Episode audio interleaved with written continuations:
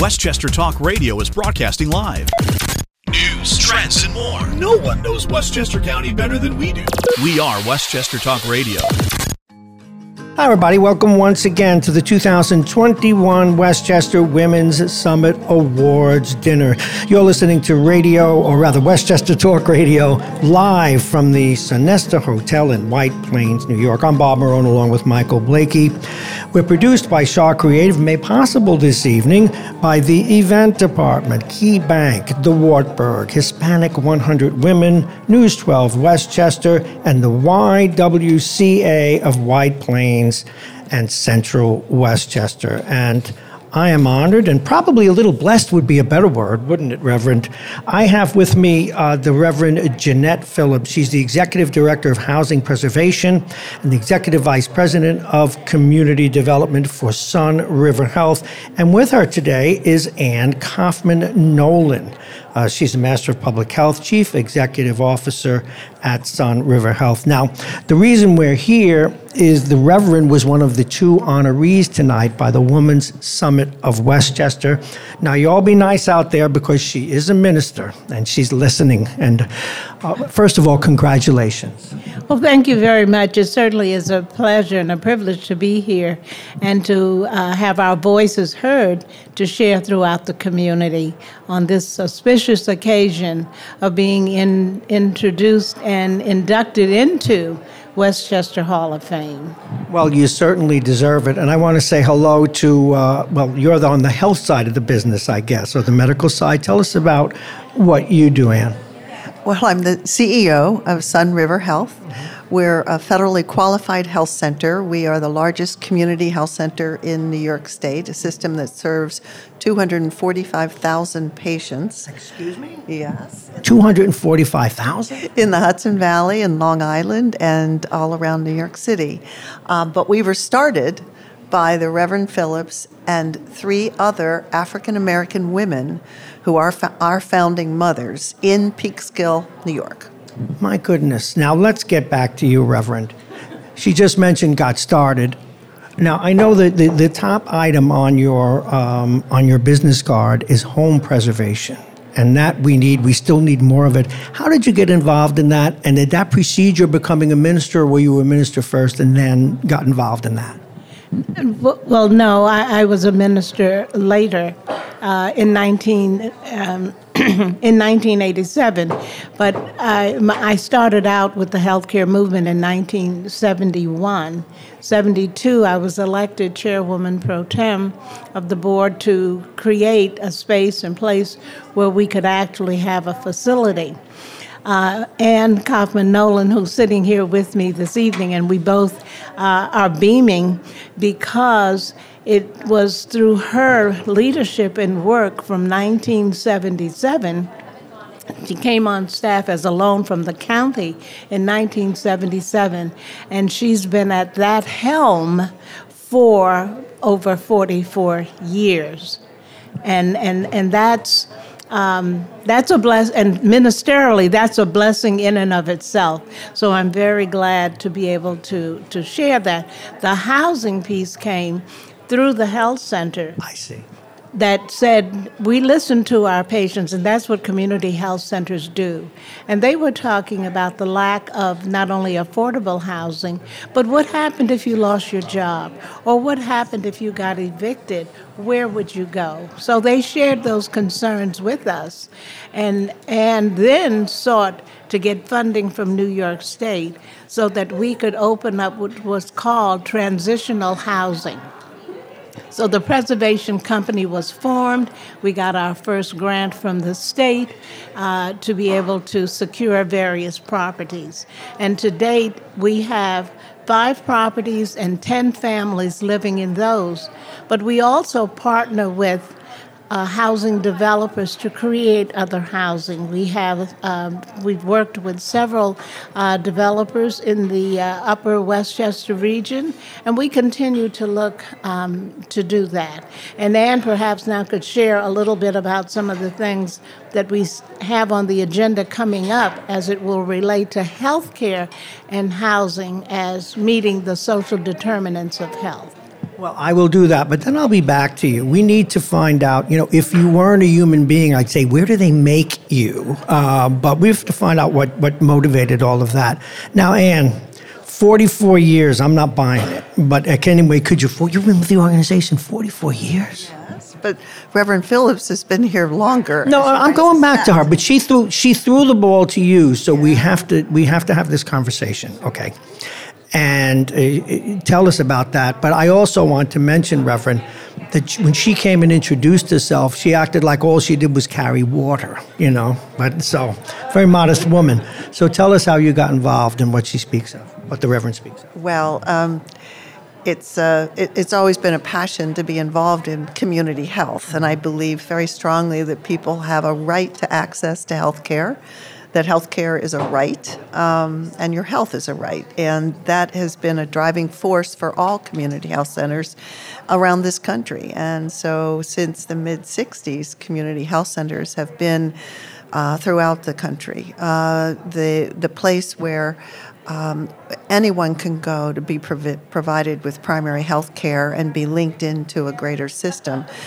Foremost, though, is the horizontal way in which we look at community, all the needs of people, the needs of the environmental health, the living in a safe and sanitary home and housing, having a place to live is important, food security is important, but basic health care uh, with physicians, we've got uh, nearly 2,000 staff providing care to the number of patients I spoke of earlier in 43 sites, 43 health centers, 18 of which are in the Hudson Valley and the others in New York City and Long Island, all a not for profit model, all that believe in, we all believe in the access to creating access for communities that have not had access to health care um, and bringing those services through very, very high quality physicians, mid level practitioners, midwives, nurse practitioners, physician's assistants, dentists, um, behavioral health specialists. So, behavioral health and mental health services are part of what we do. Um, we have a 80 dental chairs uh, that are serving people throughout the, the metropolitan area. And we are not alone in this. Just to say that community health centers, we're one corporation, and there are 1,500 corporations with as many sites as we have throughout the country but as I said before, we're the largest in New York State. It's amazing. I should think for both of you, it must be troubling when you see our politicians fight over the right to health care and how we have to squeeze out availability. Um, let's get back to you. We need to find out what makes you tick. Where did you grow up, Reverend? I, I grew up um, in Harlem, New York, there, and uh, went to Florida. My father was asthmatic, and back in, in the day, they said go to a warm climate. So we went to Florida, Miami, Florida and we were there. I completed high school there in Miami and then um, came back to New York. Now, my family used to go from Harlem up to Peekskill and then to Cortlandt, And so we would always be told, we're going up to the country. And so, sure enough, we were going up to the country. And uh, when we didn't go by car, which usually got us as far as Ossining and it broke down again, you know, one of those uh, front that you had to turn the handle to get it going. That's how far back I go. So. No, hey, look, I remember when I grew up in Brooklyn and we used to call Yonkers going to the bushes, so I get it. so coming up, so when I when I completed that part of my education in Florida, we came back to Peekskill and then uh, got married in Peekskill and started our family. And my husband and I had the good fortune, if you will, and the blessing to have a nine family house, to purchase a nine family house we went from having four rooms, and people say, "Oh, you had a four bedroom." I said, "No, we had four rooms and four children." Wow. So we needed a larger place. And this gentleman that was a contractor was working on a property and shared with us about this building. Well, long story short, we were able to make a contract for the building, but we both, my husband and I, worked at the Veterans Hospital in Montrose, a neuropsychiatric hospital. And one of the uh, African American psychologists said to my husband, Why don't you help the veterans by being able to make your home open to them as they now break the barrier of coming back into the community. And so we did that afforded me a little more time to invest into the community. Understood. Now, did I read it right? Uh, sorry to cut you off there. Was that the Korean War veterans that were coming back, or Vietnam? No, no. That yes, that was the Korean. Yeah, okay. The Korean uh, veterans, um, and we, we we we just understood and and and and knowing to break the barrier of being able to introduce people back into the community to resume their lives. Okay, got to ask you this in the interest of time. I've, where does this come from? When did you decide that you were going to dedicate your life to helping people and then to the ministry? When did you become a minister? Uh, well, my husband was a minister first. Oh, it's a family business. It's a family business. it's a family business. We could get you into the holy city, so let's see. but, Do you have any extra passes? I, I could use one. My, my, my, my, my husband is, is retired now, but we're with the African Methodist Episcopal Zion Church and therefore you have a bishop and you are assigned to where the bishop sends you. And so um, uh, I came into the ministry in 1987, and he was like 10 years prior to that. And so um, as we came into the health center realm after having the building, and we had 33 residents, and we took care of them and so forth. But unfortunately, we did have a fire. No one uh, we didn't lose anyone, but we lost property. So it put us at a different uh, perspective in 1977.